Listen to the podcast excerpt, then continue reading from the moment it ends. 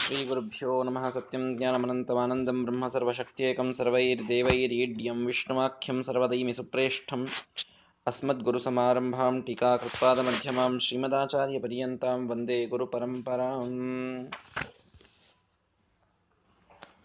ನಿನ್ನೆಯ ದಿನ ಭಗವಂತನ ಅಷ್ಟರೂಪಗಳ ಬಗ್ಗೆ ತಿಳಿದುಕೊಂಡಿದ್ದೇವೆ. ಅನ್ನಂ ಪ್ರಾಣಂ ಚಕ್ಷುಃ ಶ್ರೋತ್ರಂ ಮನೋ ವಾಚಂ ಇವುಗಳ ಜೊತೆಗೆ ಮನೋಮಯ ಮತ್ತು ಅಥವಾ ವಿಜ್ಞಾನಮಯ ಮತ್ತು ಆನಂದಮಯ, ಅನ್ನಮಯ, ಪ್ರಾಣಮಯ, ಚಕ್ಷುರ್ಮಯ, ಶ್ರೋತ್ರಮಯ, ಮನೋಮಯ, ವಾಂಗ್ಮಯ, ವಿಜ್ಞಾನಮಯ ಮತ್ತು ಆನಂದಮಯ ಈ ಎಂಟು ರೂಪಗಳ ಬಗ್ಗೆ ಭೃಗು ಋಷಿಗಳು ವರುಣನನ್ನು ತನ್ನ ತಂದೆಯಾದ ಪುನರೇವ ವರುಣಂ ಪಿತರಂ ಉಪಸಸಾರ. ಅಧೀಹಿ ಭಗವೋ ಬ್ರಹ್ಮೇತಿ, ಬ್ರಹ್ಮನನ್ನು ನನಗೆ ತಿಳಿಸಿಕೊಡಿ ಅಂತ ಮೊದಲು ಬಂದು ಕೇಳಿದರು. ಅನ್ನಂ ಬ್ರಹ್ಮ ಅಂತ ತಿಳಿಸಿದರು. ಒಂದೊಂದಾಗಿ ಅವರು ತಪಸ್ಸನ್ನು ಮಾಡ್ತಾ ಮಾಡ್ತಾ ಭಗವಂತನ ವಿಚಿತ್ರವಾದ ಸ್ವರೂಪವನ್ನು ತಾವು ತಿಳಿದುಕೊಂಡವರಾಗಿ ಒಂದಾದ ಮೇಲೊಂದನ್ನು ತಾವು ತಿಳಿತಾ ಭಗವಂತ ಅನ್ನಮಯ, ಪ್ರಾಣಮಯ ಇತ್ಯಾದಿ ಎಲ್ಲ ಅಷ್ಟರೂಪಗಳನ್ನು ತಿಳಿದು ಅವರು ಆ ಒಂದು ತಂದೆಯ ಅನುಜ್ಞೆಯನ್ನು ಪಡೆದು ತಪಸ್ಸನ್ನು ಮಾಡಿದಾಗ ಇದೆಲ್ಲದರ ಸಾಕ್ಷಾತ್ಕಾರ ಅವರಿಗೆ ಆಗಿ ಆಗಿದ್ದನ್ನು ಯಾರು ತಿಳಿತಾರೋ, ಪರಮೇ ವ್ಯೋಮನ್ ಪ್ರತಿಷ್ಠಿತ ಈ ಸೈಷಾ ಭಾರ್ಗವಿ ವಾರುಣೀ ವಿದ್ಯಾ, ಈ ಭೃಗು ಋಷಿಗಳು ಪಡೆದ ವರುಣದೇವರು ಹೇಳಿದ ವಿದ್ಯೆಯನ್ನ, ಭಗವಂತನಲ್ಲಿ ಪ್ರತಿಷ್ಠಿತವಾದ ಈ ವಿದ್ಯೆಯನ್ನು ನಾವು ತಿಳಿದರೆ ಅನ್ನವಾನ್ ಅನ್ನಾದಹ ಭವತಿ, ಅನ್ನವಾನ್ ಆಗ್ತಾರೆ, ಅನ್ನಾದನಾಗ್ತಾರೆ ಅಂತ ಅಲ್ಲಿ ಮಾತು ಬಂತು. ಅದನ್ನೇ ಆ ಶ್ರೀಮದಾಚಾರ್ಯ ಭಾಷೆಯಲ್ಲಿ ಹೇಳ್ತಾರೆ, ಏವಂ ವಿಜಾನನ್ ಸ್ತಂ ವಿಷ್ಣುಂ ತಸ್ಮಿನ್ಸ್ತು ಪ್ರತಿಷ್ಠಿ ಪ್ರತಿಷ್ಠತಿ ಮುಕ್ತೋ ಭೂತ್ವ ಅನ್ನವಾಂಶ್ಚ ಸ್ಯಾದನ್ನಾದಶ್ಚ ಸದೈವತು. ಅವರು ಮುಕ್ತರಾಗ್ತಾರೆ, ಅನ್ನವಾನ್ ಮತ್ತು ಅನ್ನಾದರಾಗ್ತಾರೆ ಅಂತ. ಅದನ್ನೇ ಸ್ಪಷ್ಟಪಡಿಸಲಿಕ್ಕೆ ನಿನ್ನೆ ಹೇಳಿದ್ದೇನೆ, ಭಾಷ್ಯದ ಮುಖಾಂತರ ಇನ್ನೊಮ್ಮೆ ಹೇಳ್ತಾ ಇದ್ದೇನೆ. ಅನ್ನನಾಮಾತು ಭಗವಾನ್ ವಿದ್ವಾನ್ ತನ್ ಉಪಜೀವತಿ ತದ್ವಾಂಶ್ಚ ತೇನ ಗುಪ್ತತ್ವಾತ್ ಅಂತ ಮಾತು ಬಂತು. ಏನು ಅನ್ನವಾನ್ ಆಗ್ತಾರೆ, ಅನ್ನ ಉಳ್ಳವರಾಗ್ತಾರೆ ಅಂತಂದ್ರೆ ಬಹಳ ಅವರ ಕಡೆಗೆ ಅನ್ನ ಬರ್ತದೆ ಅಂದ್ರೆ ಏನರ್ಥ ಅಂದ್ರೆ, ಅನ್ನನಾಮಾತು ಭಗವಾನ್ ವಿದ್ವಾನ್ ತಂ ಉಪಜೀವತಿ. ಅನ್ನವಾನ್ ಆಗೋದು ಅಂದ್ರೆ ಅನ್ನ ಅಂದ್ರೆ ಭಗವಂತ, ಭಗವಂತನನ್ನ ಉಳ್ಳವರಾಗ್ತಾರೆ.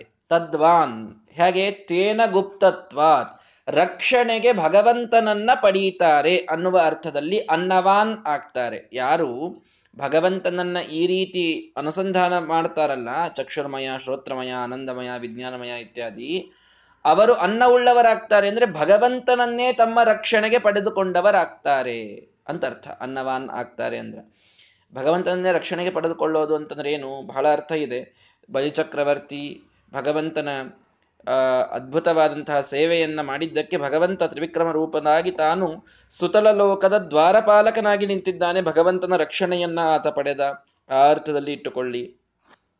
ಶಿಂಶುಮಾರ ರೂಪಿಯಾದ ಪರಮಾತ್ಮ ಧ್ರುವನ ಒಂದು ರಕ್ಷಣೆಗೆ ಅಲ್ಲಿಯೇ ಇದ್ದಾನೆ. ಸಾಧನೆ ಮಾಡಿದ ಧ್ರುವನಿಗೆ ಶಿಂಶುಮಾರನ ರಕ್ಷಣೆ ಇದೆ, ಸಾಧನೆ ಮಾಡಿದ ಬಲಿಚಕ್ರವರ್ತಿಗೆ ತ್ರಿವಿಕ್ರಮ ರೂಪಿಯಾದ ಪರಮಾತ್ಮನ ರಕ್ಷಣೆ ಇದೆ.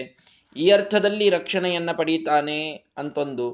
ಅಥವಾ ಸಾಧನೆಯನ್ನ ಮಾಡ ಹೊರಟ ಯಾದವಾರ್ಯರು ಕೇವಲ ಅಗ್ರತೋ ನರಸಿಂಹಶ್ಚ ಪೃಷ್ಠತೋ ಗೋಪಿನಂದನಃ ಉಭಯೋ ಪಾರ್ಶ್ವಯೋರಾಸ್ತ್ರಂ ಸಶಸ್ತ್ರೋ ರಾಮಲಕ್ಷ್ಮಣೋ ಅಂದ ಮಾತ್ರಕ್ಕೆ ಭಗವಂತ ಅವರನ್ನ ರಕ್ಷಣೆ ಮಾಡಿದ ಕಳ್ಳರಿಂದ.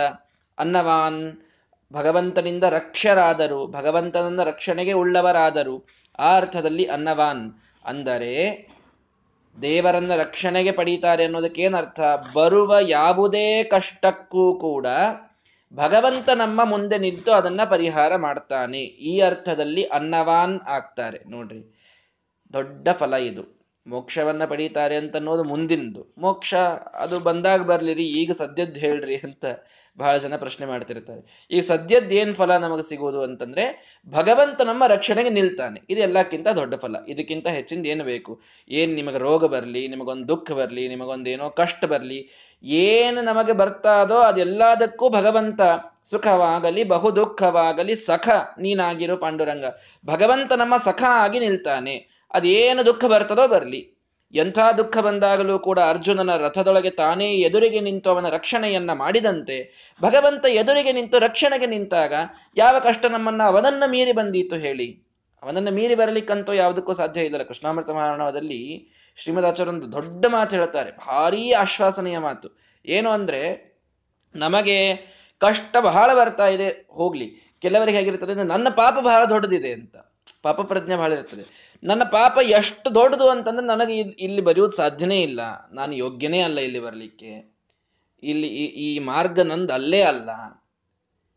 ಅಥವಾ ಬಂದವರು ಪಾಪ ಯಾರು ಕಷ್ಟದಿಂದ ತಾವು ಬಳಲ್ತಿರ್ತಾರೆ, ಅವರಿಗೆ ಈ ಮಾರ್ಗದೊಳಗೆ ನಾನು ಬರಬಾರ್ದೇ ಆಗಿತ್ತು, ಯಾಕೆಂದ್ರೆ ಇಲ್ಲಿ ಕಷ್ಟನೇ ಬಹಳ. ಈ ರೀತಿ ಮಾತುಗಳು ಬರ್ತಾವಲ್ಲ, ಅವರೆಲ್ಲರಿಗೂ ವಿಶ್ವಾಸಕ್ಕಾಗಿ ಶ್ರೀಮದಾಚಾರ್ಯ ಒಂದು ಮಾತು ಹೇಳೋದು ಏನು ಅಂದ್ರೆ, ನಿಮಗೆ ಕಷ್ಟಗಳು ಅಂತ ಎಷ್ಟಿವೆಯೋ, ಅಥವಾ ಇಲ್ಲಿ ಬರಲಾರ್ದಕ್ಕೆ ನಿಮಗೆ ಪಾಪಗಳು ಅಂತ ಎಷ್ಟಿವೆಯೋ, ಅದಕ್ಕಿಂತ ಅಂತೂ ನಮ್ಮ ದೇವರು ದೊಡ್ಡವಿದ್ದಾನಂತ ತಿಳ್ಕೊಳ್ರಿ ಅಂತ ಶ್ರೀಮದಾಚಾರ್ಯ ಒಂದು ಮಾತು ಹೇಳ್ತಾರೆ. ಭಗವಂತನ ಕ್ಷಮ, ಭಗವಂತನ ದಯ ನಿಮ್ಮ ಪಾಪಗಳಿಗಿಂತ, ನಿಮ್ಮ ಕಷ್ಟಗಳಿಗಿಂತ ಬಹಳ ದೊಡ್ಡದು ಅಂತ ತಿಳ್ಕೊಳ್ರಿ. ಆವಾಗ ಕಾ ಪಾಪಗಳು ಪರಿಹಾರ ಆಗ್ತವೆ, ಕಷ್ಟಗಳು ಪರಿಹಾರ ಆಗ್ತದೆ, ಭಗವಂತನ ದಯಾಕ್ಷಮಾದ ಪರ್ವಿಯು ಒಳಗೆ ಬಂದು ಬಿಡ್ತೇವೆ, ಪಾರಾಗಿ ಬಿಡ್ತೇವೆ ಅಂತ ಶ್ರೀಮದಾಚಾರ್ಯರು ಆಶ್ವಾಸನೆಯನ್ನು ಕೊಡ್ತಾರೆ. ಹೀಗಾಗಿ ಅನ್ನವಾನ್ ಭಗವಂತನನ್ನ ರಕ್ಷಣೆಗೆ ಪಡೀತಾರೆ ಅನ್ನೋದಂತೂ ದೊಡ್ಡದಾದಂತಹ ಒಂದು ಫಲ ನಮಗೆ ಈ ಒಂದು ವೇದದ ಅಧ್ಯಯನದಿಂದ, ಭಗವಂತನ ಕುರಿತಾದ ಅಧ್ಯಾತ್ಮ ವಿದ್ಯೆಯ ಅಧ್ಯಯನದಿಂದ ಬರ್ತದೆ ಅಂತ ಅನ್ನವಾನ್ ಅಂತ ಹೇಳಿದ್ರು. ಅನ್ನಾದಹ ಭವತಿ, ಉಪಜೀವ್ಯನಾಗಿ ಭಗವಂತನನ್ನ ಪಡೀತಾನೆ. ಮಹಾನ್ ಭವತಿ ಪ್ರಜಯಾ ಪಶುಭಿಹಿ ಬ್ರಹ್ಮವರ್ಚಸೇನ ಮಹಾನ್ ಕೀರ್ತ್ಯ ಅನ್ನುವುದನ್ನ ನಿನ್ನೆಯ ದಿನ ನೋಡಿದ್ದೇವೆ. ಇದನ್ನೇ ಮುಂದೆ ಬರೆಸ್ತಾ ಅಲ್ಲಿ ಹೇಳ್ತಾರೆ, ಅನ್ನಂ ನ ಪರಿಚಕ್ಷೀತ, ಅಥವಾ ಮೊದಲು ಅನ್ನಂ ನ ನಿಂದ್ಯಾತ್. ನೋಡಿ, ಬಹಳ ಸೂಕ್ಷ್ಮವಾದ ಮಾತುಗಳು. ಅನ್ನಂ ನ ನಿಂದ್ಯಾತ್ ತದ್ವ್ರತಂ ಪ್ರಾಣೋವಾ ಅನ್ನಂ ಶರೀರಂ ಅನ್ನಾದಂ ಪ್ರಾಣೇ ಶರೀರಂ ಪ್ರತಿಷ್ಠಿತಂ ಶರೀರೇ ಪ್ರಾಣ ಪ್ರತಿಷ್ಠಿತ. ಒಂದ ಒಂದಾದ ಮೇಲೆ ಒಂದು ಸ್ವಲ್ಪ ತಿಳಿಯದಂತಹ ಮಾತುಗಳೇ ಇವೆ. ಶ ಪ್ರಾಣೇ ಶರೀರಂ ಪ್ರತಿಷ್ಠಿತಂ ಶರೀರೇ ಪ್ರಾಣಃ ಪ್ರತಿಷ್ಠಿತಃ ತದೇತತ್ ಅನ್ನಂ ಅನ್ನೇ ಪ್ರತಿಷ್ಠಿತಂ. ನೋಡ್ರಿ, ಒಂದಕ್ಕಿಂತ ಒಂದು.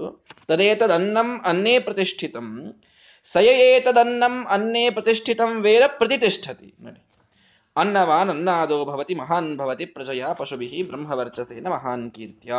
ಇದೇ ಫಲವನ್ನು ಇಲ್ಲಿ ಹೇಳ್ತಾ ಇದ್ದಾರೆ. ಏನಿದರ ಅರ್ಥ? ಅನ್ನಂ ನ ನಿಂದ್ಯಾತ್ ಅಂತ ಹೇಳಿದರು. ಅನ್ನದ ನಿಂದೆಯನ್ನ ಮಾಡಬೇಡಿ, ಅನ್ನದ ನಿಂದೆಯನ್ನ ಮಾಡಬೇಡಿ.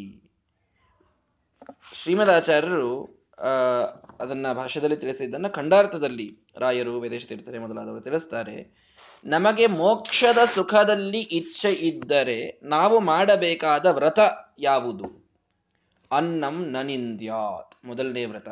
ಅನ್ನವನ್ನ ನಿಂದಿಸಬೇಡಿ. ಅನ್ನ ಬಹಳ ದೊಡ್ಡದು, ಹೌದ್ರಿ? ಮತ್ತೆ ಏಕಾದಶಿ ಹೇಳಲಿಗತ್ತೀರಿ, ಅನ್ನ ಬಹಳ ದೊಡ್ಡದು ಅಂತ ನಮಗೆ ಗೊತ್ತೇ ಅದ ಅಂತ ನಾವು ಅನ್ನ ಅಂದ್ರೆ ಅದೇ ಅನ್ನ ನಮಗೆ, ಆ ಅನ್ನ ಬಿಟ್ಟು ಇನ್ಯಾವ ಅನ್ನನೂ ತಲೆಯಾಗ ಬರುವುದಿಲ್ಲ. ಅದಕ್ಕೆ ಅನ್ನ ನಾಮಾತು ಭಗವಾನ್ ಶ್ರೀಮದಾಚಾರ್ಯ ಹೇಳಿದರು. ಅನ್ನಂ ನ ನಿಂದ್ಯಾತ್ ಅನ್ನೋದಕ್ಕೆ ಕೇವಲ ನಮ್ಮ ಈ ತಿನ್ನುವ ಅನ್ನದ ನಿಂದ ಮಾಡಬೇಡ್ರಿ, ಅರ್ಥಾತ್ ಅದನ್ನ ಅದು ಬಂದಿದ್ದು ನಮಗೆ ಬಹಳ ಕಷ್ಟದಿಂದ ಬಂದಿರ್ತದೆ, ಅದನ್ನು ಚೆಲ್ಲೋದು ಇತ್ಯಾದಿಗಳನ್ನು ಮಾಡಬೇಡ್ರಿ. ಇದು ಒಂದು ಅರ್ಥ, ಸಾಮಾನ್ಯವಾದ ಅರ್ಥ, ತಪ್ಪು ಅಂತ ಹೇಳುವುದಿಲ್ಲ. ಆದರೆ ವೇದಕ್ಕೆ ಎಷ್ಟು ಸಣ್ಣ ಅರ್ಥ ಮಾಡಬೇಡ್ರಿ ಅಂತ. ನೀವು ವೇಸ್ಟ್ ಮಾಡಬೇಡ್ರಿ, ಚೆಲ್ಲಬೇಡ್ರಿ ಅನ್ನೋದನ್ನು ವೇದ ಪೂರ್ಣ ಒಂದು ಉಪನಿಷತ್ತು ಭೃಗುವಲ್ಲಿ ಒಳಗೆ ಹೇಳ್ತದೆ ಅನ್ನುವಷ್ಟರ ಮಟ್ಟಿಗೆ ಅದಲ್ಲ, ಒಂದು ಸಾಮಾನ್ಯ ಅರ್ಥ ಅದಿರಲಿ. ಆದರೆ ಅನ್ನಂ ನ ನಿಂದ್ಯಾತ್ ಅನ್ನೋದಕ್ಕೆ ಅನ್ನನಾಮಕಂ ಭಗವಂತಂ ನ ನಿಂದ್ಯಾತ್ ಅಂತೇ ಅರ್ಥವನ್ನು ಮಾಡಬೇಕು ಅಂತ. ಅನ್ನ ಅಂದರೆ ಭಗವಂತ, ಭಗವಂತನ ನಿಂದನೆಯನ್ನ ಮಾಡಬೇಡ್ರಿ. ಭಗವಂತನ ನಿಂದ ಮಾಡಬೇಡ್ರಿ ಅಂದ್ರೆ ಏನರ್ಥ? ಭಗವಂತನ ದೋಷಿತ್ವ, ನಿರ್ಗುಣತ್ವ, ಅಲ್ಪಗುಣತ್ವಾದಿಗಳಿಂದ ನಿಂದೆ ಮಾಡಬೇಡ್ರಿ ಅಂತ ಟಿಪ್ಪಣಿಕಾರರು ಬರೀತಾರೆ.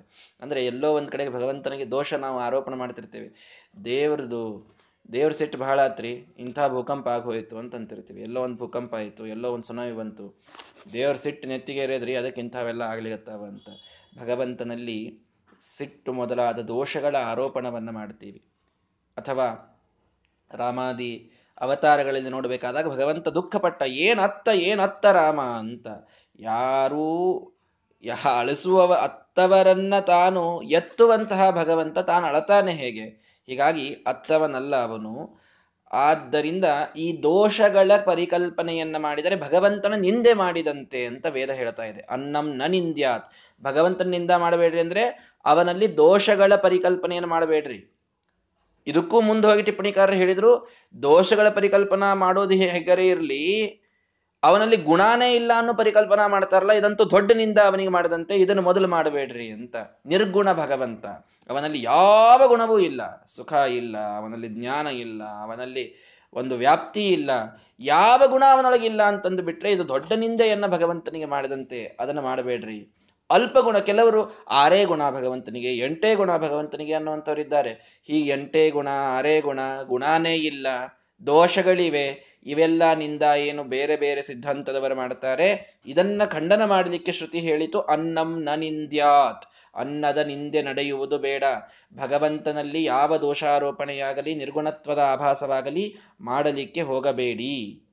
ಅವನನ್ನು ನಿಂದನೆ ಮಾಡಿದರೆ ನರಕಾದಿ ಅನರ್ಥಗಳಾಗ್ತವೆ. ತದ್ವ್ರತಂ, ಭಗವಂತನ ನಿಂದೆ ನಡೆದಲ್ಲಿ ನಿಲ್ಲಿಸುವುದು ವ್ರತ ಅಂತ ತಿಳಿದುಕೊಳ್ಳಿ. ಭಗವಂತನ ನಿಂದೆ ನಾವು ಮಾಡದೇ ಇರೋದು ದೊಡ್ಡ ವ್ರತ. ಭಗವಂತನ ನಿಂದೆ ನಡೆದಲ್ಲಿ ನಿಲ್ಲಿಸೋದು ಇದು ದೊಡ್ಡ ವ್ರತ ಅಂತ ತಿಳಿದುಕೊಳ್ಳ್ರಿ. ವಿದುರ ದ್ರೌಪದಿಯ ವಸ್ತ್ರಾಪಹರಣ ಆಗುವಂತಹ ಸಂದರ್ಭದಲ್ಲಿ ಎಲ್ಲರೂ ಸುಮ್ಕೂಡ್ತಾರೆ. ಸುಮ್ಕೂತಾಗ ಅದನ್ನು ನಿಲ್ಲಿಸುವ ಪ್ರಯತ್ನವನ್ನಾದರೂ ಮಾಡ್ತಾನಲ್ಲ, ಅವನಿಗೆ ಪಾಪದ ಲೇಪ ಇಲ್ಲ ಅಂತ ನಮಗೆ ನಿರ್ಣಯದಲ್ಲಿ ಶ್ರೀಮದಾಚಾರ್ಯ ತಿಳಿಸ್ತಾರೆ. ಭೀಷ್ಮಾಚಾರ್ಯರಿಗೆ ಪಾಪ ಬಂತು, ದ್ರೋಣಾಚಾರ್ಯರಿಗೆ ಪಾಪ ಬಂತು. ಅಪರೋಕ್ಷ ಜ್ಞಾನಿಗಳು ಪಾಪದ ಲೇಪ ಯಾವಾಗೂ ಇಲ್ಲ, ಅದೊಂದು ಕಡೆಗೆ ಇರಲಿ. ಅಂತೂ ತಪ್ಪಾಯ್ತು ಅವರ ಕಡೆಯಿಂದ, ವಿದುರನ ಕಡೆಗೆ ಮಾತ್ರ ಏನೂ ತಪ್ಪಾಗಲಿಲ್ಲ. ಯಾಕೆ ಅಂದರೆ ಅದನ್ನು ನಿಂದ ಮಾಡಿದ ಅಂತ, ಅದ ಅದಕ್ಕೆ ಪ್ರತಿಭಟನಾ ಮಾಡಿದ ಅಂತ. ಅಂದರೆ ನಿಂದೆ ನಡೆದಲ್ಲಿ ಸುಮ್ಮನೆ ಕೂತರೆ ನಿಂದೆ ಮಾಡಿದಂತೆ ಅಂತ. ಎಲ್ಲೋ ಒಂದು ಕಡೆಗೆ ನಿಂತೆ ನಿಂದೆ ನಡೆದಿದೆ, ಒಂದು ದೊಡ್ಡದಾದ ಸತ್ಯ ವಿಷಯವನ್ನ ಯಾರೋ ಪೂರ್ಣ ಹಾಡ್ ಹಗಲೇನೆ ಅದನ್ನ ಅಲ್ಲುಗಳಿತಾ ಇದ್ದಾರೆ. ಅಂಥ ನಿಂದೆ ನಡೆದಾಗ ಅದು ಭಗವಂತನ ವಿಷಯಕ್ಕಿರಲಿ, ಅದು ಟೀಕಾಕೃತ್ಪಾದರಂತಹ ಮಹಾನುಭಾವರ ವಿಷಯಕ್ಕಿರಲಿ, ಎಲ್ಲಿಯೇ ನಿಂದೆ ಅಥವಾ ಒಂದು ಅಪಸ್ವರ ಇದು ನಡೆದಾಗ ಅಲ್ಲಿ ಸುಮ್ಮನೆ ಕುಳಿತರೆ ಅದು ನಿಂದೆಯಲ್ಲಿ ನಾವು ಭಾಗವಹಿಸುವಂತಾಗ್ತದೆ. ನಂದೇನಿದೆ ಅನ್ಲಿಕ್ಕೆ ಬರೋದಿಲ್ಲ, ನಿಂದೆಯಲ್ಲಿ ನಿಂದೂ ಇದೆ ಅಂತ ಹೇಳ್ತಾನೆ ಭಗವಂತ. ಆದ್ದರಿಂದ ನಿಂದೆಯಲ್ಲಿ ನಾವು ಸುಮ್ಮನಿದ್ದರೂ ಕೂಡ ನಿಂದೆ ಮಾಡಿದಂತೆ, ಅದನ್ನ ಅನ್ನಂ ನನಿಂದ್ಯಾತ್, ಭಗವಂತನ ನಿಂದೆ ಆಗದಂತೆ ನೀವು ನೋಡಿಕೊಳ್ಳಿ ಅನ್ನುವುದನ್ನ ಭಗವಂತ ತಿಳಿಸಿದ. ಹೀಗಾಗಿ ಅನ್ನಂ ನನಿಂದ್ಯಾತ್ ತದ್ವ್ರತಂ. ಸರಿ, ಪ್ರಾಣೋವಾ ಅನ್ನಂ, ಪ್ರಾಣವೇ ಅನ್ನ, ಶರೀರಂ ಅನ್ನಾದಂ, ಶರೀರವೇ ಅನ್ನಾದ ಅಂತ ಹೇಳಿದರು. ಅಂದ್ರೆ ಅನ್ನ ಅಂದ್ರೆ ಭೋಗ್ಯವಾದ ವಸ್ತು, ಅನ್ನಾದ ಅಂದ್ರೆ ಅದನ್ನ ಭೋಗ ಮಾಡುವ ವ್ಯಕ್ತಿ ಅಂತ ಅರ್ಥ. ಅನ್ನ ಅಂದ್ರೆ ಭೋಗ್ಯ, ಅನ್ನಾದ ಅಂದ್ರೆ ನಾವು, ಅಂದ್ರೆ ಭೋಗ ಮಾಡುವವರು. ಇಲ್ಲಿ ಶರೀರವೇ ಅನ್ನಾದ, ಪ್ರಾಣವೇ ಅನ್ನ ಅಂತ ಹೇಳಿಗತ್ತಾರೆ. ಅಂದ್ರೆ ಏನು, ಶರೀರ ಇದು ಪ್ರಾಣವನ್ನ ತಿಂತದೆ ಅಂತ ಹೇಳಿದ ಹಾಗೆ. ಶರೀರ ಪ್ರಾಣವನ್ನ ತಿನ್ನೋದು ಅಂತಂದ್ರೆ ಏನರ್ಥರಿ, ಬಹಳ ಎಲ್ಲ ಚಿಂತನೆ ಮಾಡಿ ಅರ್ಥ ಮಾಡೋದು ಏನು ಬೇಡ. ಶರೀರ ಪ್ರಾಣವನ್ನು ತಿಂತದೆ ಅಂತಂತಂದರೆ ಈ ಶರೀರದ ಒಂದೊಂದು ದೋಷಗಳಿಂದ ನಮ್ಮ ಪ್ರಾಣ ಇದು ಹೋಗ್ತಾ ಹೋಗ್ತದೆ, ಇದೆಲ್ಲ ಒಂದು ಪರಿಕಲ್ಪನೆ. ಇದಿರಲಿ, ಇದಕ್ಕೆ ಡೀಪ್ ಆದಂತಹ ಅರ್ಥ ಇದೆ. ಏನದು? ಸ ವಿಷ್ಣು ಪೃಥಿವೀನಾಮ ಪೃಥುತ್ವಾತ್ ಪ್ರಾಣನಾಮಕಃ ಪ್ರಕೃಷ್ಟಾನಂದಬಲತಃ ಆಕಾಶ ಸರ್ವವೇತ್ರತಃ ಶರಾಖ್ಯ ದೇಹಿನಶ್ಚೈವ ಶರೀರಂ ಪ್ರೇರಣಾತ್ ಸ್ಮೃತಃ. ಶರೀರ, ಪ್ರಾಣ ಇವೆಲ್ಲ ಅಲ್ಲಿ ದೇವರಿಗಿದ್ದ ಹೆಸರು ಅಂತ ತಿಳಿದುಕೊಳ್ಳ್ರಿ. ಪ್ರಾಣವೇ ಅನ್ನ, ಶರೀರವೇ ಅನ್ನಾದ ಅಂದ್ರೆ ಏನರ್ಥ? ಭಗವಂತನೇ ಅನ್ನ, ಭಗವಂತನೇ ಅನ್ನಾದ ಅಂತ ಅರ್ಥ. ಏನ್ ಹಾಗಂದ್ರೆ ಪ್ರಾಣ ಅಂದ್ರೆ ಅಲ್ಲಿ ದೇವರೇ ದೇವರು ಅಂತ ಅರ್ಥ, ಬೇರೆ ಏನಲ್ಲ. ಪ್ರಾಣ ಯಾಕೆ ಭಗವಂತ? ಅನ ಆನಂದ ಅಂತ ಅರ್ಥ. ಪ್ರ ಅನ ಪ್ರಕೃಷ್ಟ ಆನಂದ ಬಲತಃ. ಪ್ರಾಣ ಅನ್ನುವಲ್ಲೇ ನಾ ಅನ್ನೋದು ಸುಖ ಅನ್ನೋದನ್ನು ಹೇಳುತ್ತದೆ. ಹೀಗಾಗಿ ಆ ಆನಂದ ಅತಿಯಾಗಿ ಇದ್ದದ್ದರಿಂದ, ಪ್ರ ಅಂದ್ರೆ ಪ್ರಕೃಷ್ಟವಾಗಿ ಇದ್ದದ್ದರಿಂದ ಪ್ರಾಣ ಅಂದ್ರೆ ಭಗವಂತ. ಈ ಪ್ರಾಣ ಅವನು ಅನ್ನನಾದ ಅಂದ್ರೆ ಭಗವಂತನೇ.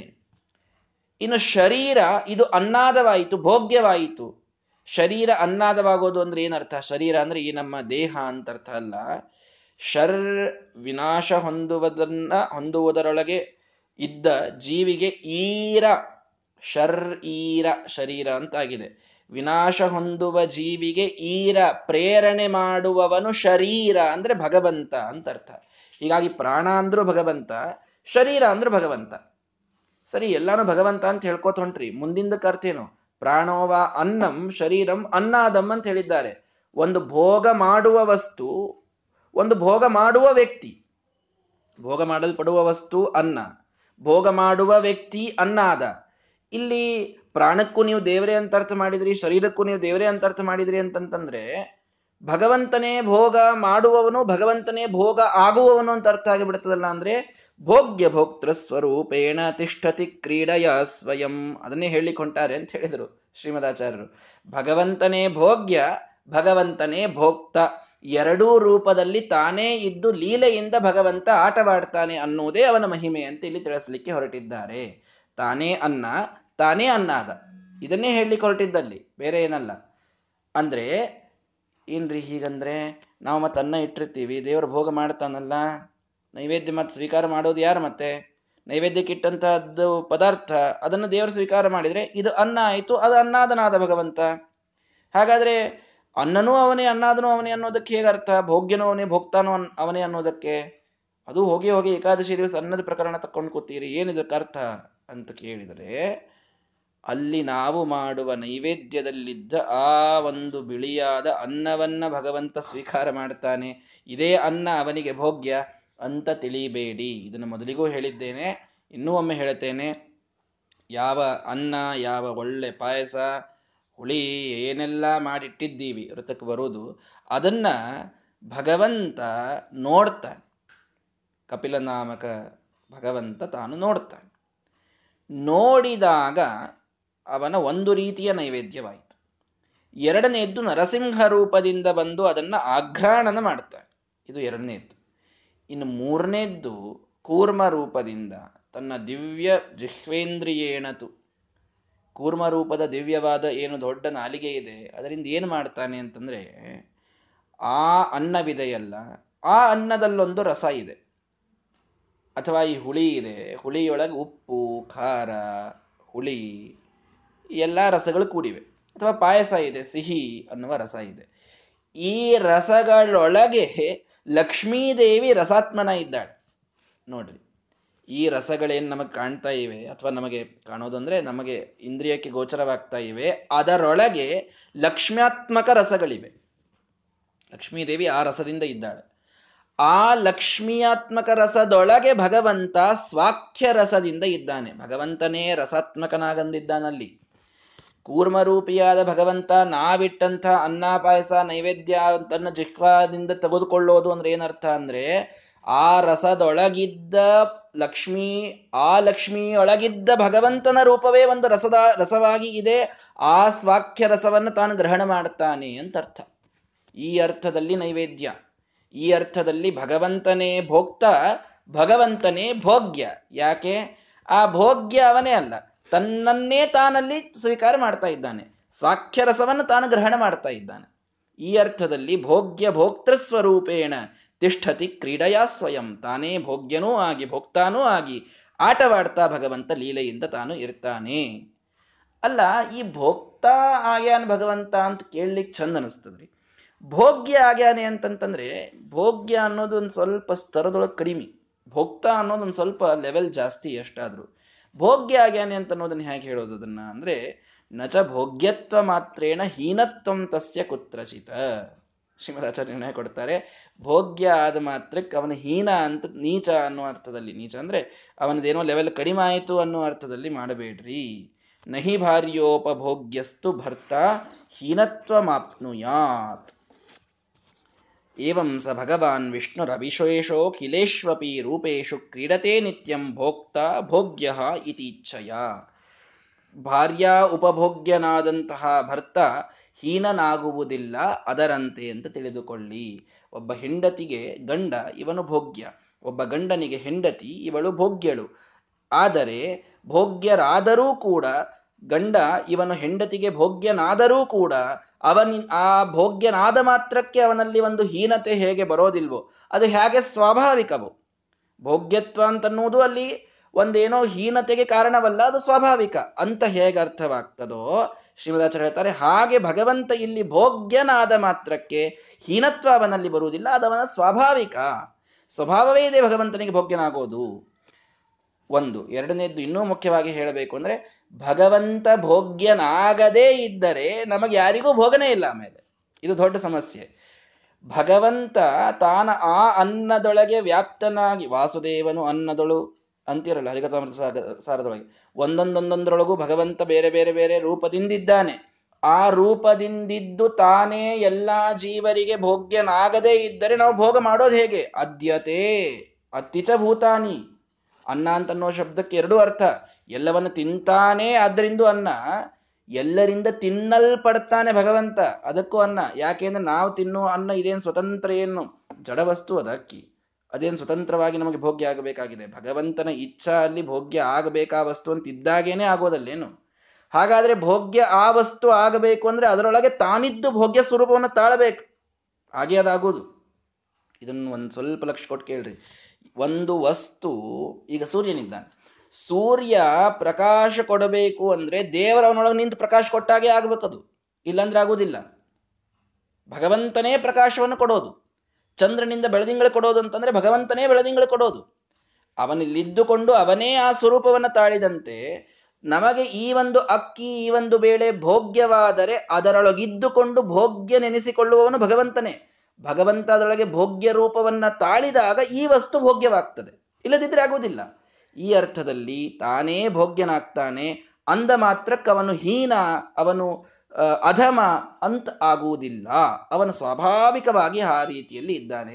ಭೋಗ್ಯನೂ ಇದ್ದಾನೆ, ಭೋಗ್ತಾನೂ ಇದ್ದಾನೆ. ಆ ಎರಡೂ ಅರ್ಥದಲ್ಲಿ ಅವನು ಭಗವಂತ ಕ್ರೀಡೆಯನ್ನ ಆಡ್ತಾನೆ. ಯಾಕೆ? ಇಚ್ಛಯ. ಕೊನೆಗೆ ಅದನ್ನು ಶ್ರೀಮದಾಚಾರ್ಯ ತಿಳಿಸ್ಬಿಡ್ತಾರೆ. ಯಾಕ್ರೆ ಹಿಂಗೆ ಮಾಡ್ತಾನೆ? ತಾನೇ ಭೋಗ್ಯ, ತಾನೇ ಭೋಗ್ಯ. ಇಚ್ಛಯ. ಭಗವಂತ ಹಿಂಗೆ ಇಚ್ಛಾ ಮಾಡ್ಯಾನ, ಆದ್ರೆ ನೀವು ಯಾರು ಅವನ ಇಚ್ಛಾ ಹಿಂಗೆ ಯಾಕೆ ಮಾಡ್ತೆ ಅಂತ ಕೇಳೋರು. ಇಚ್ಛಯ. ಭಗವಂತ ತನ್ನ ಇಚ್ಛೆಯಿಂದ ತಾನೇ ಭೋಗ್ಯನಾಗ್ತಾನೆ, ತಾನೇ ಭೋಗ್ತಾ ಆಗ್ತಾನೆ. ಇಷ್ಟು ಅರ್ಥ ಮಾಡಿಕೊಳ್ಳಿ ಅಂತ. ಸರಿ, ಈ ರೀತಿ ನಮಗೆ ತಿಳಿಸ್ತಾ ಏನ್ ಹೇಳಿದ್ರು? ಅನ್ನಂ ನ ನಿಂದ್ಯಾತ್. ಅನ್ನದ ನಿಂದೆಯನ್ನ ಮಾಡಬೇಡಿ, ಭಗವಂತನ ನಿಂದೆ ಮಾಡಬೇಡಿ. ಪ್ರಾಣೋವ ಅನ್ನಂ ಶರೀರಂ ಅನ್ನಾದಂ. ಪ್ರಾಣವೇ ಭೋಗ್ ಭೋಗ್ಯ, ಶರೀರ ಇದು ಅನ್ನಾದ ಭೋಕ್ತ. ಪ್ರಾಣೇ ಶರೀರಂ ಪ್ರತಿಷ್ಠಿತಂ, ಶರೀರೇ ಪ್ರಾಣ ಪ್ರತಿಷ್ಠಿತ. ನೋಡ್ರಿ, ಆ ಭಗವಂತನ ರೂಪಗಳು ಒಂದೊಂದರಲ್ಲಿ ಇನ್ನೊಂದಿವೆ. ಅಂದ್ರೆ ಶರೀರ ಅನ್ನಿಸುವ ರೂಪ ಪ್ರಾಣದೊಳಗೂ ಇದೆ, ಪ್ರಾಣ ಅನ್ನಿಸುವ ರೂಪ ಶರೀರದೊಳಗಿದೆ. ಮತ್ತು ತದೇತದಂ ತದೇತದ ಅನ್ನಂ ಅನ್ನೇ ಪ್ರತಿಷ್ಠಿತಂ, ಈ ರೀತಿ ಅನ್ನ ಅನ್ನದೊಳಗಿದೆ. ಅಂದ್ರೆ ಏನಿದೆಲ್ಲವೂ ಕೂಡ ಭಗವಂತನ ರೂಪಗಳು. ಒಂದು ರೂಪಗಳನಂತ ರೂಪಗಳು ಪೊಂದಿಪ್ಪವು ಗುಣಗಣ ಸಹಿತ. ಇದನ್ನೇ ಇಷ್ಟೆಲ್ಲ ಉಪನಿಷತ್ತಿನ ಮಾತಿನ ಹಿನ್ನೆಲೆಯೊಳಗೆ ಒಂದು ದಾಸರ ಮಾತಿರ್ತದೆ. ಒಂದು ರೂಪದೊಳ ಅನಂತ ರೂಪಗಳು ಪಂದಿಪ್ಪವು ಗುಣಗಣ ಸಹಿತ.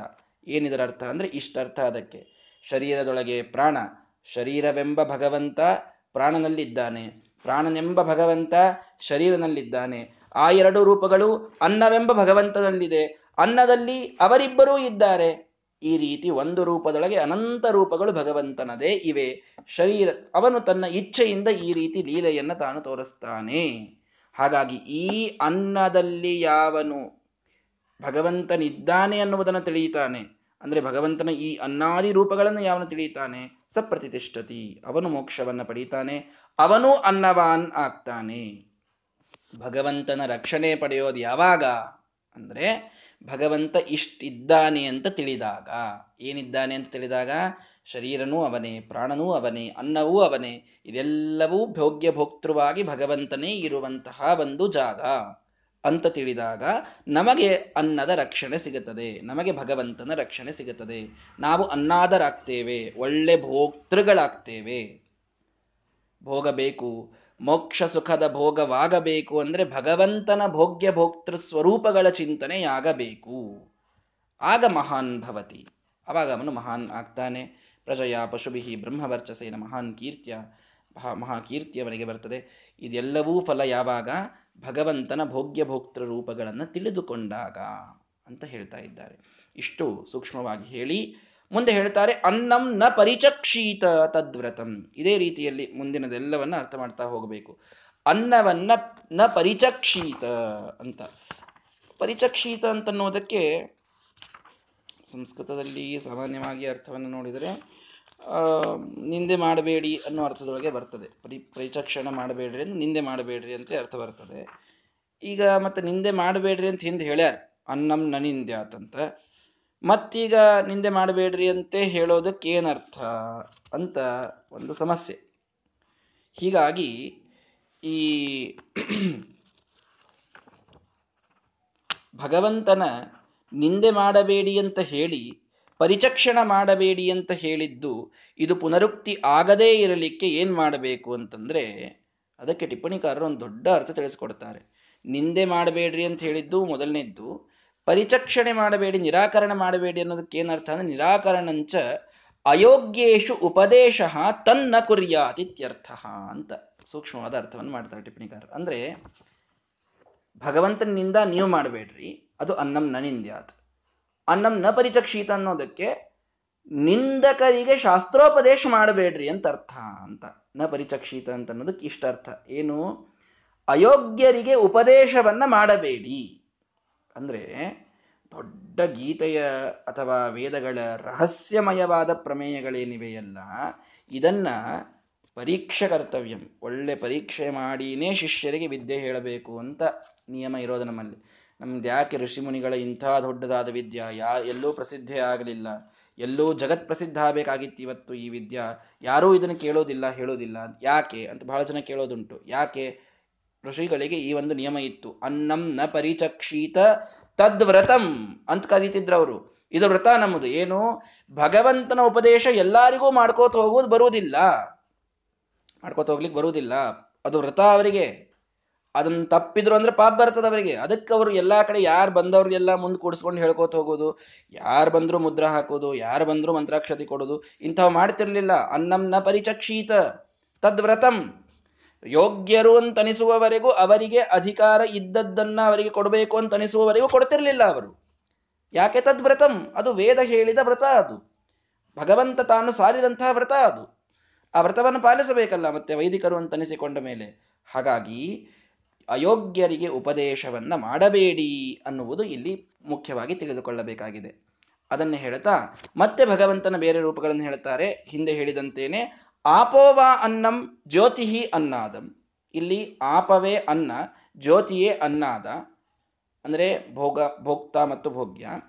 ಅಪ್ಸು ಜ್ಯೋತಿಹಿ ಪ್ರತಿಷ್ಠಿತಂ ಜ್ಯೋತಿಷಿ ಆಪ ಪ್ರತಿಷ್ಠಿತಾ, ಆಪ ಅಂದರೆ ನೀರು, ಜ್ಯೋತಿ ಅಂದರೆ ಅಗ್ನಿ, ಬೆಂಕಿಯಲ್ಲಿ ಅಗ್ನಿ ಇದೆ, ಅಗ್ನಿಯಲ್ಲಿ ಬೆಂಕಿ ಇದೆ.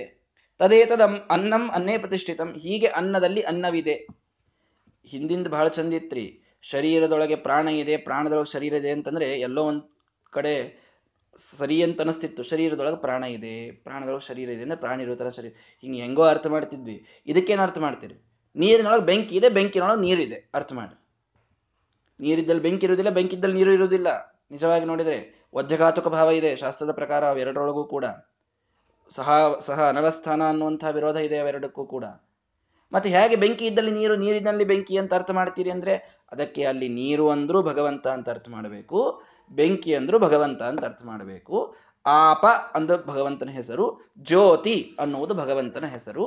ಈ ಅರ್ಥದಿಂದ ಭಗವಂತ ತಾನು ಆ ಬೆಂಕಿಯ ಬೆಂಕಿಯಲ್ಲಿದ್ದ ಭಗವಂತ, ನೀರಿನೊಳಗಿದ್ದಾನೆ, ನೀರಿನೊಳಗಿದ್ದಂತಹ ಭಗವಂತ ಬೆಂಕಿಯಲ್ಲಿದ್ದಾನೆ. ಸರ್ವ ಸರ್ವತ ಶ್ರುತಿಮಲ್ಲೋಕೆ ಸರ್ವಮಾವೃತ್ಯ ತಿಷ್ಠತಿ ಅಂತ ಗೀತೆಯಲ್ಲಿ ಭಗವಂತ ಹೇಳಿದಂತಹ ಮಾತನ್ನು ನಾವಿಲ್ಲಿ ಸ್ಮರಣೆ ಮಾಡ್ಕೊಳ್ಬೇಕು. ಈ ರೀತಿ ಭಗವಂತ ತಾನೇ ಭೋಗ್ಯ ಭೋಕ್ತೃವಾಗಿ ಮತ್ತೆ ಇದ್ದಾನೆ ಅಂತ. ಸರಿ, ಹಾಗಾದ್ರೆ ಭಗವಂತನಿಗೆ ಆಪ ಜ್ಯೋತಿ ಅಂತ ಯಾಕೆ ಕರೀತಾರೆ ಅಂತ ಮುಂದಿನ ಕ್ವಶನ್ ನಮಗೆ ಬರುವುದು. ಆಪ ಯಾಕೆ?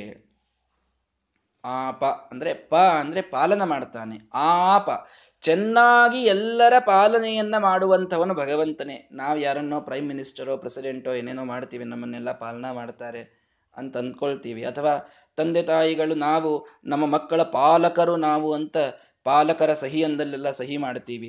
ನಮಗೆ ಅದರ ಅಧಿಕಾರವಿಲ್ಲ. ಆಪ ಎಲ್ಲರನ್ನ ಚೆನ್ನಾಗಿ ಪಾಲಿಸುವವನು ಭಗವಂತನಾದ್ದರಿಂದ ಅವನೇ ಆಪ, ಅವನೇ ನಿಜವಾದ ಪಾಲಕ ಎಲ್ಲರಿಗೂ ಕೂಡ. ನಾವು ಯಾರೋ ಸ್ವತಂತ್ರವಾಗಿ ಪಾಲಕರಲ್ಲವೇ ಅಲ್ಲ, ಭಗವಂತ ಪಾಲಕ ಅನ್ನುವುದರಿಂದ ಆಪ ಅಂತವನಿಗೆ ಅಂತಾರೆ. ಮತ್ತು ಆ ಜ್ಯೋತಿ ಯಾಕಂತಾರೆ? ಜ್ಯೋತಿ ಅನ್ನುವುದು ಜ್ಞಾನವಾಚಿಯಾದದ್ದು, ಸರ್ವಜ್ಞನಾದ್ದರಿಂದ ಭಗವಂತ ಪ್ರಕಾಶ ರೂಪನಾದ್ದರಿಂದ ಭಗವಂತನಿಗೆ ಜ್ಯೋತಿ ಅಂತ ಕರೆಯೋದು. ಹೀಗೆ ಅನ್ನಂ ನ ಪರಿಚಕ್ಷೀತ, ಅಯೋಗ್ಯರಿಗೆ ಉಪದೇಶ ಮಾಡಬೇಡಿ ಅಂತ ಹೇಳಿ ಭಗವಂತನ ಆಪ ಮತ್ತು ಜ್ಯೋತಿಗಳಲ್ಲಿ ಭೋಗ್ಯ ಭೋಕ್ತೃ ಸಂಬಂಧವನ್ನ ಹೇಳಿ, ಅದನ್ನ ಯಾವನು ತಿಳಿತಾನೋ ಅವನು ಅನ್ನವಾನ್ ಅನ್ನ ತದೇತದನ್ನಂ ಅನ್ನೇ ಪ್ರತಿಷ್ಠಿತಂ ಸಯೇತದನ್ನಂ ಅನ್ನೇ ಪ್ರತಿಷ್ಠಿತಂ ವೇದ ಪ್ರತಿಷ್ಠತಿ, ಇದನ್ನು ತಿಳಿದುಕೊಂಡವರಿಗೆ ಮೋಕ್ಷವಾಗ್ತದೆ. ಅನ್ನವಾನ್ ಅನ್ನಾದಹ ಭವತಿ ಮಹಾನ್ ಭವತಿ ಪ್ರಜಯಾ ಪಶುಭಿರ್ಬ್ರಹ್ಮ ವರ್ಚಸೇನ ಮಹಾನ್ ಕೀರ್ತ್ಯ ಅಂತ ಹೇಳ್ತಾ ಇದನ್ನ ತಿಳಿದುಕೊಂಡವನಿಗೆ ಮತ್ತೆ ಭಗವಂತನ ರಕ್ಷಣೆ ಸಿಗುತ್ತದೆ, ಭಗವಂತನಿಗೆ ಅವನು ಪ್ರಿಯನಾಗ್ತಾನೆ ಅನ್ನುವುದನ್ನು ತಿಳಿಸಿದರು.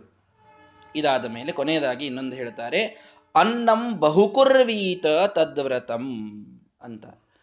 ಅನ್ನವನ್ನ ಬಹಳ ಮಾಡ್ರಿ, ಅದು ವ್ರತ. ನಿತ್ಯದೊಳಗೆ ಅನ್ನಕ್ಕೆ ಬಹಳ ಇಡ್ರಿ, ಎರಡು ಶೇರ್ ಅನ್ನಕ್ಕೆ ಇಟ್ಟು ಬಿಡ್ರಿ ನಿತ್ಯ. ಮನೆ ಇರಲಿ ಮಠ ಇರಲಿ ಏನು ಗತಿ ಏನು, ಎಲ್ಲಾರ್ದು ಮನೆಯಾಗ ಅನ್ನಕ್ಕೆ ಎರಡೆರಡು ಶೇರ್ ಇಟ್ಕೋತದೆ. ಅನ್ನಂ ಬಹುಕುರ್ವೀತ ತದ್ವ್ರತಂ ಹೇಳ್ಯಾರ ನೋಡ್ರಿ. ಅದಕ್ಕೆ ಭಾಳ ಅನ್ನ ಮಾಡಬೇಕು, ಭಾಳ ತಿನ್ಬೇಕು ಅಂತ ಹೇಳಿ ಈ ವೇದ ಅನ್ನ ಭಾಳ ಮಾಡೇದನ್ ಮಾಡ್ರಿ ಅಂತ ಹೇಳೋದಂದ್ಮೇಲೆ ತಿನ್ಲಿಕ್ಕೆ ಮಾಡಂತ ಹೇಳಿರ್ತದೆ, ಸುಮ್ ಸುಮ್ಮನೆ ಯಾಕೆ ಮಾಡಂತ ಹೇಳಿರ್ತದೆ ಅದು. ಹೀಗಾಗಿ ಒಳ್ಳೆ ನಿತ್ಯದೊಳಗೆ ಅನ್ನ ಬಹಳಷ್ಟು ತಿನ್ಲಿಕ್ಕೆ ವೇದ ಉಪದೇಶ ಮಾಡ್ಲಿಕ್ಕತ್ತದ. ಅದಕ್ಕೆ ಅನ್ನಂ ಬಹುಕುರ್ವೀತ ಅಂತ ಹೇಳಿ ತದ್ವ್ರತಂ ಅಂತ ಹೇಳೋದು, ಮತ್ತೆ ಅದು ವ್ರತ ಅಂತ ಬೇರೆ ಹೇಳೋದು.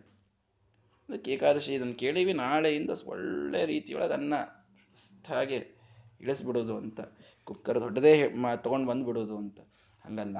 ಅನ್ನಂ ಬಹುಕುರ್ವೀತ ತದ್ವ್ರತಂ ಅನ್ನೋದಕ್ಕೆ ಬಹುಕುರ್ವೀತ ಒಂದೊಂದು ಕ್ರಿಯಾಪದಕ್ಕೆ ಅನೇಕ ಅರ್ಥಗಳು ಅಂತ ಹೇಳ್ತಾ ಟಿಪ್ಪಣಿಕಾರರು ತಿಳಿಸ್ತಾರೆ. ಬಹುಗುಣತ್ವೇನ ಕುರ್ವೀತ, ಭಗವಂತನನ್ನ ಅನ್ನ ಅಂದ್ರೆ ಭಗವಂತ ಅಂತ ಹೇಳಿಬಿಟ್ರೆ ಅದಕ್ಕೆ ಮೊದಲು ಅನ್ನ ಅಂದ್ರೆ ನಿಮ್ಮ ಅನ್ನ ಅನ್ನೋದನ್ನ ತಲೆಗಿಂತ ತೆಗೆದು ಬಿಡ್ರಿ, ಅಂದ್ರೆ ಕುಕ್ಕರು ಸೀಟಿ ಎಲ್ಲ ತಾನೇ ಹೋಗ್ತಾವ್. ಅನ್ನ ಅಂದ್ರೆ ಭಗವಂತ ಅಂತ ಅರ್ಥ. ಅನ್ನಂ ಬಹುಕುರ್ವೀತ ಅಂದ್ರೆ ಭಗವಂತನ ಭಾಳ ಮಾಡ್ರಿ. ನೋಡ್ರಿ ಮತ್ತೆಷ್ಟು ಕನ್ಫ್ಯೂಷನ್ ಇದೆ, ಭಗವಂತನ ಭಾಳ ಒಬ್ಬನೇ ಭಗವಂತ ಅಂತ ಅನ್ಬೇಡ್ರಿ, ಭಾಳ ಭಗವಂತನ ಇಟ್ಕೊಳ್ರಿ ಅಂತ ಭಾಳ ಚಲೋ ಆತಲ್ರಿ. ಎಲ್ಲಾ ದೇವತೆಗಳು ಎಷ್ಟೆಷ್ಟು ದೇವತೆಗಳು ಎಲ್ಲಾರು ಭಗವಂತರೇ ಹಿಂಗೆ ಇಟ್ಕೊಂಡ್ಬಿಡ್ತೀವಿ ನಾವು, ಹಂಗಲ್ಲ. ಧಾತೂನಾಂ ಅನೇಕಾರ್ಥತ್ವಾತ್ ತದ್ಗುಣಾನ್ ತತ್ಕರ್ಮಾಣಿ ಚ ಪೂರ್ಣಾನಿ ಮನ್ಯೇತ ಇತ್ಯರ್ಥೆ ಅನ್ನಂ ಬಹುಕುರ್ವೀತ ಅಂತ. ನೋಡಿ ಟಿಪ್ಪಣಿಕಾರರ ಸಹಾಯ ಇರಲಿಲ್ಲ ಅಂತಂದ್ರೆ ದೊಡ್ಡ ತೆಗ್ಗದೊಳಗೆ ಬೀಳ್ತೀವಿ ನಾವು ವೇದಕ್ಕೆ ಅರ್ಥ ಮಾಡ್ಲಿಕ್ಕೆ ಹೊರಟಿವಿ ಅಂತಂತಂದ್ರೆ. ರಾಯರಂಥ ಮಹಾನುಭಾವರು ಶ್ರೀಮದಾಚಾರ್ಯರ ಶ್ರೀಮದಾಚಾರ್ಯ ಹೇಳಿದ ಮಾರ್ಗದೊಳಗೆ ನಮಗೆ ಸರಳ ಸರಳ ಅರ್ಥ ಬರೀತಾರೆ ಅನ್ನೋದಕ್ಕೆ ಎಷ್ಟು ಅರ್ಥ ಮಾಡ್ಲಿಕ್ಕೆ ಬರ್ತದೆ, ಇಲ್ಲಾಂದ್ರೆ ವೇದ ಹೇಳುವಂತಹ ಸಾಮರ್ಥ್ಯ ಯಾರ್ದೂ ಅಲ್ಲ. ಸರಿ, ಅನ್ನಂ ಬಹುಕುರ್ವೀತ ಅನ್ನೋದಕ್ಕೆ ಏನು ಅರ್ಥ? ಭಗವಂತನ ಅನಂತ ಗುಣಗಳು ಅನಂತ ಕ್ರಿಯೆಗಳು ಇವೆ ಅಂತ ತಿಳಿದುಕೊಳ್ಳ್ರಿ. ಅನ್ನಂ ಬಹುಕುರ್ವೀತ ಅಂತಂದ್ರೆ ಅವನ ಗುಣಗಳು ಬಹಳ, ಅವನ ಕ್ರಿಯೆಗಳು ಬಹಳ ಅಂತ ತಿಳಿದುಕೊಳ್ಳ್ರಿ ಅನ್ನೋ ಅರ್ಥದಲ್ಲಿ ಅನ್ನಂ ಬಹುಕುರ್ವೀತ, ಅನ್ನ ಬಹಳ ಮಾಡ್ರಿ ಅಂತಂದಂಗ. ಅನ್ನ ಬಹಳ ಮಾಡ್ರಿ ಅಂದ್ರೆ ಅನ್ನ ಬಹಳ ಇದೆ ಅಂತ ತಿಳಿದುಕೊಳ್ಳ್ರಿ. ಅನ್ನ ಅಂದ್ರೆ ಯಾರು? ದೇವರು. ದೇವರು ಬಹಳ ಇದ್ದಾನೆ ಅಂತ ತಿಳ್ಕೊಳ್ರಿ ಅಂದ್ರೆ ದೇವರಲ್ಲಿ ಗುಣಗಳು ಅನಂತವಿದೆ, ದೇವರಲ್ಲಿ ಕ್ರಿಯೆಗಳು ಅನಂತವಿದೆ, ದೇವರಲ್ಲಿ ರೂಪಗಳು ಅನಂತವಿವೆ, ಹೀಗೆ ತಿಳಿದುಕೊಳ್ಳ್ರಿ ಅನ್ನೋ ಅರ್ಥದಲ್ಲಿ ಅನ್ನಂ ಬಹುಕುರ್ವೀತ ಅಂತ ಹೇಳಿದ್ದಾರೆ. ಹೀಗಾಗಿ ಆ ಅನ್ನವನ್ನ ಬಹುಕುರ್ವೀತ ತದ್ವ್ರತಂ ನೋಡ್ರಿ, ಮತ್ತೆ ಇದು ವ್ರತಾನೇ. ಮತ ಅಂದ್ರ ಭಗವಂತನನ್ನ ಅನಂತ ಗುಣ ಅನಂತ ಕ್ರಿಯಾತ್ಮಕ ಅನಂತ ರೂಪಾತ್ಮಕ ಅಂತ ತಿಳಿಯೋದು ನಮ್ಮ ವ್ರತ. ಕೇವಲ ಒಬ್ಬನೇ ಭಗವಂತ ಅಂತ ಒಂದೇ ರೂಪದ ಉಪಾಸನೆ ಮಾಡ್ರಿ, ಬೇಡ ಅಂತಲ್ಲ. ಆದರೆ ಒಳಗೆ ಅನಂತ ರೂಪಗಳಿವೆ ಅಂತ ತಿಳಿದುಕೊಳ್ಳ್ರಿ, ಅನಂತ ಗುಣಗಳಿವೆ ಅಂತ ತಿಳಿದುಕೊಳ್ಳ್ರಿ. ನಿರ್ಗುಣ ನಿರ್ ನಿಷ್ಕ್ರಿಯ ಈ ಯಾವ ಭಾವನೆ ಬೇಡ ಅಂತ ಹೇಳಿದರು. ಪೃಥ್ ಕೊನೆಗೆ ಇನ್ನೊಂದು ಭೋಗ್ಯ ಭೋಕ್ತರ ಸಂಬಂಧವನ್ನು ಹೇಳ್ತಾರೆ. ಪೃಥಿವೀವಾ ಅನ್ನಂ ಆಕಾಶೋ ಅನ್ನಾದ. ಪೃಥಿವಿ ಮತ್ತು ಆಕಾಶಗಳು ಭೋಗ್ಯ ಭೋಕ್ತೃ ಸ್ವರೂಪವನ್ನು ಹೊಂದುತ್ತವೆ. ಪೃಥಿವ್ಯಾಂ ಆಕಾಶ ಪ್ರತಿಷ್ಠಿತ, ಆಕಾಶೇ ಪೃಥಿವೀ ಪ್ರತಿಷ್ಠಿತ, ತದೇತದನ್ನಂ ಅನ್ನೇ ಪ್ರತಿಷ್ಠಿತಂ, ಸಯೇತದಂ ಸಯೇತದನ್ನಂ ಅನ್ನೇ ಪ್ರತಿಷ್ಠಿತಂ ವೇದ ಪ್ರತಿಷ್ಠತಿ ಅನ್ನವಾನ್ ಅನ್ನಾದಹ ಭವತಿ ಮಹಾನ್ ಭವತಿ ಪಶಯಾ ಪಶುಭಿರ್ ಬ್ರಹ್ಮವರ್ಚಸೇನ ಮಹಾನ್ ಕೀರ್ತ್ಯ. ಭಗವಂತ ಪೃಥಿವಿ ಮತ್ತು ಆಕಾಶ ಸ್ವರೂಪನಾಗಿ ಭೋಗ್ಯ ಭೋಕ್ತೃವಾಗಿ ಇದ್ದಾನೆ. ಪೃಥಿವಿಯಲ್ಲಿ ಆಕಾಶವಿದೆ, ಆಕಾಶದಲ್ಲಿ ಪೃಥಿವಿ ಇದೆ. ಒಂದರ್ಥದಲ್ಲಿ ಸರಿನಿಸ್ಬಿಡ್ತದೆ ಇವತ್ತಿನ ವಿಜ್ಞಾನವಾದದಲ್ಲಿ. ಪೃಥಿವಿ ಎಲ್ಲಿದೆ? ಆಕಾಶದೊಳಗೆ ಇದೆ. ಸರಿ, ಪೃಥಿವಿಯೊಳಗೆ ಏನಿದೆ? ಆಕಾಶ ಇದೆ. ಇಲ್ಲೆಲ್ಲ ಕಡೆ ಸ್ಪೇಸ್ ಇದೆ ಅಲ್ಲ, ಮತ್ತೆ ಪೃಥ್ವಿಯೊಳಗೆ ಆಕಾಶ ಬಂತು, ಆಕಾಶದೊಳಗೆ ಪೃಥ್ವಿ, ಅದು ಕರೆಕ್ಟ್. ಸ್ಪೇಸ್ನೊಳಗೆ ಪೃಥ್ವಿ ಇದೆ. ಹಿಂಗೆ ಅರ್ಥ ಮಾಡ್ಕೋತ ಹೋಗ್ಬಿಡ್ತೀವಿ ನಾವು, ಸುಮ್ಮನೆ ಸಾಮಾನ್ಯ ಅರ್ಥ ಮಾಡ್ಕೋತ ಹೋಗ್ಬಿಟ್ವಿ ಅಂತಂತಂದ್ರೆ ಹೀಗೆ ಮಾಡ್ತೀರಿ. ಸರಿ, ಮುಂದಿಂದ ಹೇಳ್ರಿ. ತದೇತದ ಅನ್ನಂ ಅನ್ನೇ ಪ್ರತಿಷ್ಠಿತಂ. ಆ ಪೃಥ್ವಿ ಆಕಾಶ ಅನ್ನದೊಳಗವ, ಈಗ ಹೇಳ್ರಿ, ಬರಂಗಿಲ್ಲವಾಗ. ಅದಕ್ಕೆ ಇವೆರಡು ಭಗವಂತನ ರೂಪ ಅಂತ ಹೇಳಬೇಕಲ್ಲಿ. ಭಗವಂತನಿಗೆ ಪೃಥಿವಿ ಅಂತ ಕರೀತಾರೆ, ಭಗವಂತನಿಗೆ ಆಕಾಶ ಅಂತ ಕರೀತಾರೆ. ಆ ಎರಡು ರೂಪಗಳು ಒಂದಕ್ಕೊಂದು ಭೋಗ್ಯ ಭೋಕ್ತೃವಾಗಿವೆ ಅಂತ ಹೇಳಬೇಕು. ಯಾಕೆ ಭಗವಂತ ಪೃಥಿವಿ, ಯಾಕೆ ಭಗವಂತ ಆಕಾಶ? ಸ ವಿಷ್ಣು ಪೃಥಿವೀ ನಾಮ ಪೃಥುತ್ವಾತ್ ಆಕಾಶ ಸರ್ವವೇತೃತಃ. ಎಲ್ಲದಕ್ಕೆ ಶ್ರೀಮದಾಚಾರ್ಯ ಅರ್ಥ ಮಾಡಿಟ್ಬಿಟ್ಟಾರೆ ಮೊದಲೇನೆ. ಪೃಥು ಆಗಿದ್ದರಿಂದ ಪೃಥಿವಿ, ಪೃಥು ಅನ್ನೋದಕ್ಕೆ ದಪ್ಪ ಅಂತ ಅರ್ಥ. ಬಹಳ ದಪ್ಪಿದ್ದಾನೆ ಭಗವಂತ, ಭಾರಿ ದಪ್ಪಿದ್ದಾನೆ ಅವನು. ಎಷ್ಟು ದಪ್ಪಿದ್ದಾನೆ? ವಿರಾಟ್ ರೂಪವನ್ನು ಒಮ್ಮೆ ಚಿಂತನೆ ಮಾಡ್ರಿ. ಪಾತಾಳಮೇತಸ್ಯ ಹಿ ಪಾದಮೂಲಂ. ಪಾ ಇಡೀ ಒಂದು ಪಾತಾಳ ಲೋಕ ಅವನ ಪಾದವನ್ನು ಆಶ್ರಯಿಸಿಕೊಂಡಿದೆ, ಅವನ ಮುಂಗಾಲನ್ನು ಆಶ್ರಯಿಸಿಕೊಂಡು ಇಡೀ ಇಡೀ ಆದಂತಹ ರಸಾತಲವಿದೆ. ಅವನ ಒಂದು ಕಟಿಯನ್ನು ಆಶ್ರಯಿಸಿಕೊಂಡು ಇಡೀ ಭೂಮಿ ಇದೆ, ಅವನ ಒಂದು ಶಿರಸ್ಸನ್ನು ಆಶ್ರಯಿಸಿಕೊಂಡು ಇಡೀ ಸತ್ಯಲೋಕ ಇದೆ. ಹೀಗೆ ವಿರಾಟ್ ರೂಪ ಇಡೀಯಾದ ಹದಿನಾಲ್ಕು ಲೋಕಾತ್ಮಕವಾದ ಬ್ರಹ್ಮಾಂಡಕ್ಕೆ ಆಧಾರವಾಗಿದೆ ಅಂದ ಮೇಲೆ ಅವನು ಎಷ್ಟು ದಪ್ಪಗೆ ಇದ್ದಾನೆ. ದಪ್ಪಗೆ ಅನ್ನೋದು ಈ ಅರ್ಥದಲ್ಲಿ, ದಪ್ಪ ಅಂತ ಅನ್ನೋದಕ್ಕೆ ವ್ಯಾಪ್ತ ಅಂತ ಅರ್ಥ. ಹೀಗಾಗಿ ಪೃಥಿವಿ ಅಂತ ಅವನಿಗೆ ಪೃಥು, ಆದ್ದರಿಂದ ಪೃಥಿವಿ. ಆಕಾಶ ಅಂತ ಯಾಕೆ ಕರೀತಾರೆ ದೇವರಿಗೆ? ಕಾಶರ ದೀಪ್ತವು, ಆಕಾಶ, ಕಾಶ ಅನ್ನೋದಕ್ಕೆ ದೀಪ್ತಿ ಜ್ಞಾನ ಅಂತ ಅರ್ಥ. ಆಕಾಶ ಮಹಾಜ್ಞಾನ ಉಳ್ಳವ, ಸರ್ವಜ್ಞ ಅನ್ನುವಲ್ಲಿ ಭಗವಂತ ಆಕಾಶ ಅಂತ ಕರೆಸಿಕೊಳ್ತಾನೆ. ಈ ರೀತಿ ಆಕಾಶ, ಪೃಥಿವಿ ಇವೆಲ್ಲವೂ ಕೂಡ ಭಗವಂತನ ನಾಮಗಳು. ಒಂದರಲ್ಲಿ ಒಂದು ರೂಪದಿಂದ ಭಗವಂತ ಇದ್ದು ಭೋಗ್ಯ ಭೋಕ್ತೃ ಎನಿಸಿಕೊಳ್ತಾನೆ ಅನ್ನುವಲ್ಲಿ ಅನ್ನಂ ನ ನಿಂದ್ಯಾತ್, ಅನ್ನಂ ನ ಪರಿಚಕ್ಷೀತ, ಅನ್ನಂ ಬಹುಕುರ್ವೀತ ಅನ್ನುವ ಮೂರು ಪ್ರಕರಣಗಳ ಅರ್ಥವನ್ನ ಭಗವಂತನ ಭೋಗ್ಯ ಭೋಕ್ತೃ ಸ್ವರೂಪದಿಂದ ನಾವು ತಿಳಿದುಕೊಳ್ಳಬೇಕು. ಇತಿ ವ್ರತದ್ವಯಂ ಅನ್ನಾಖ್ಯಂ ತಂ ನೈವ ನಿಂದ್ಯಾತ್ ಬಹುಮನ್ಯೇತ ತಂ ಸದಾ ಇತಿ ವ್ರತದ್ವಯಂ ಹೇತದ್ ಭಾವ್ಯಂ ಯದಿ ಸುಖೇ ಸ್ಪೃಹ. ನಿಮಗೆ ಮೋಕ್ಷ ಬೇಕಾಗಿತ್ತು ಅಂತಾದರೆ ಇದನ್ನ ಮಾಡ್ರಿ, ವ್ರತಗಳನ್ನ. ಆ ಭಗವಂತನ ನಿಂದೆ ಮಾಡಬೇಡಿ, ಇದು ಮೊದಲನೇ ವ್ರತ. ಆ ಭಗವಂತನ ವಿಷ ವಿಷಯವನ್ನ ಅಯೋಗ್ಯರಿಗೆ ಉಪದೇಶ ಮಾಡಬೇಡಿ. ಮುಖ್ಯವಾಗಿ ಭಗವಂತನನ್ನ ಬಹುಮನ್ಯೇತ, ಪೂರ್ಣ ಅಂತ ತಿಳಿದುಕೊಳ್ಳಿ, ಗುಣಗಳಿಂದ ಕ್ರಿಯೆಗಳಿಂದ ಪೂರ್ಣ ಅಂತ ಅವನನ್ನು ಭಾವಿಸಿ, ಈ ಅರ್ಥದಲ್ಲಿ ಈ ವ್ರತವನ್ನು ಪಾಲಿಸಿ ಅವರಿಗೆ ಮೋಕ್ಷ ಅಂತನ್ನುವುದು ಸಿಗುತ್ತದೆ ಅನ್ನುವಂತಹ ಒಂದು ಉಪದೇಶವನ್ನು ವೇದ ಮಾಡ್ತಾ ಇದೆ. ಇಂತಹ ಅದ್ಭುತವಾದ ಉಪದೇಶವನ್ನು ಶ್ರೀಮದಾಚಾರ್ಯರು ನಮಗೆ ತಿಳಿಸಿಕೊಟ್ಟ ರೀತಿಯಲ್ಲಿ ರಾಯರೇ ಮೊದಲಾದಂತಹ ಟಿಪ್ಪಣಿಕಾರರು ಖಂಡಾರ್ಥವನ್ನು ಬರೆಯುವಾಗ ತಿಳಿಸಿಕೊಟ್ಟಿದ್ದಾರೆ. ಅದನ್ನು ಯಥಾಮತಿಯಾಗಿ ಅನುವಾದ ಮಾಡಿದ್ದೇನೆ. ಮುಂದಿನ ವಿಷಯವೂ ಅಷ್ಟೇ ಅದ್ಭುತವಾದದ್ದು. ನಾಳೆಯ ದಿನ ಅದನ್ನು ನೋಡೋಣ. ಶ್ರೀಕೃಷ್ಣಾರ್ಪಣಮಸ್ತು. ಹರಯೇ ನಮಃ.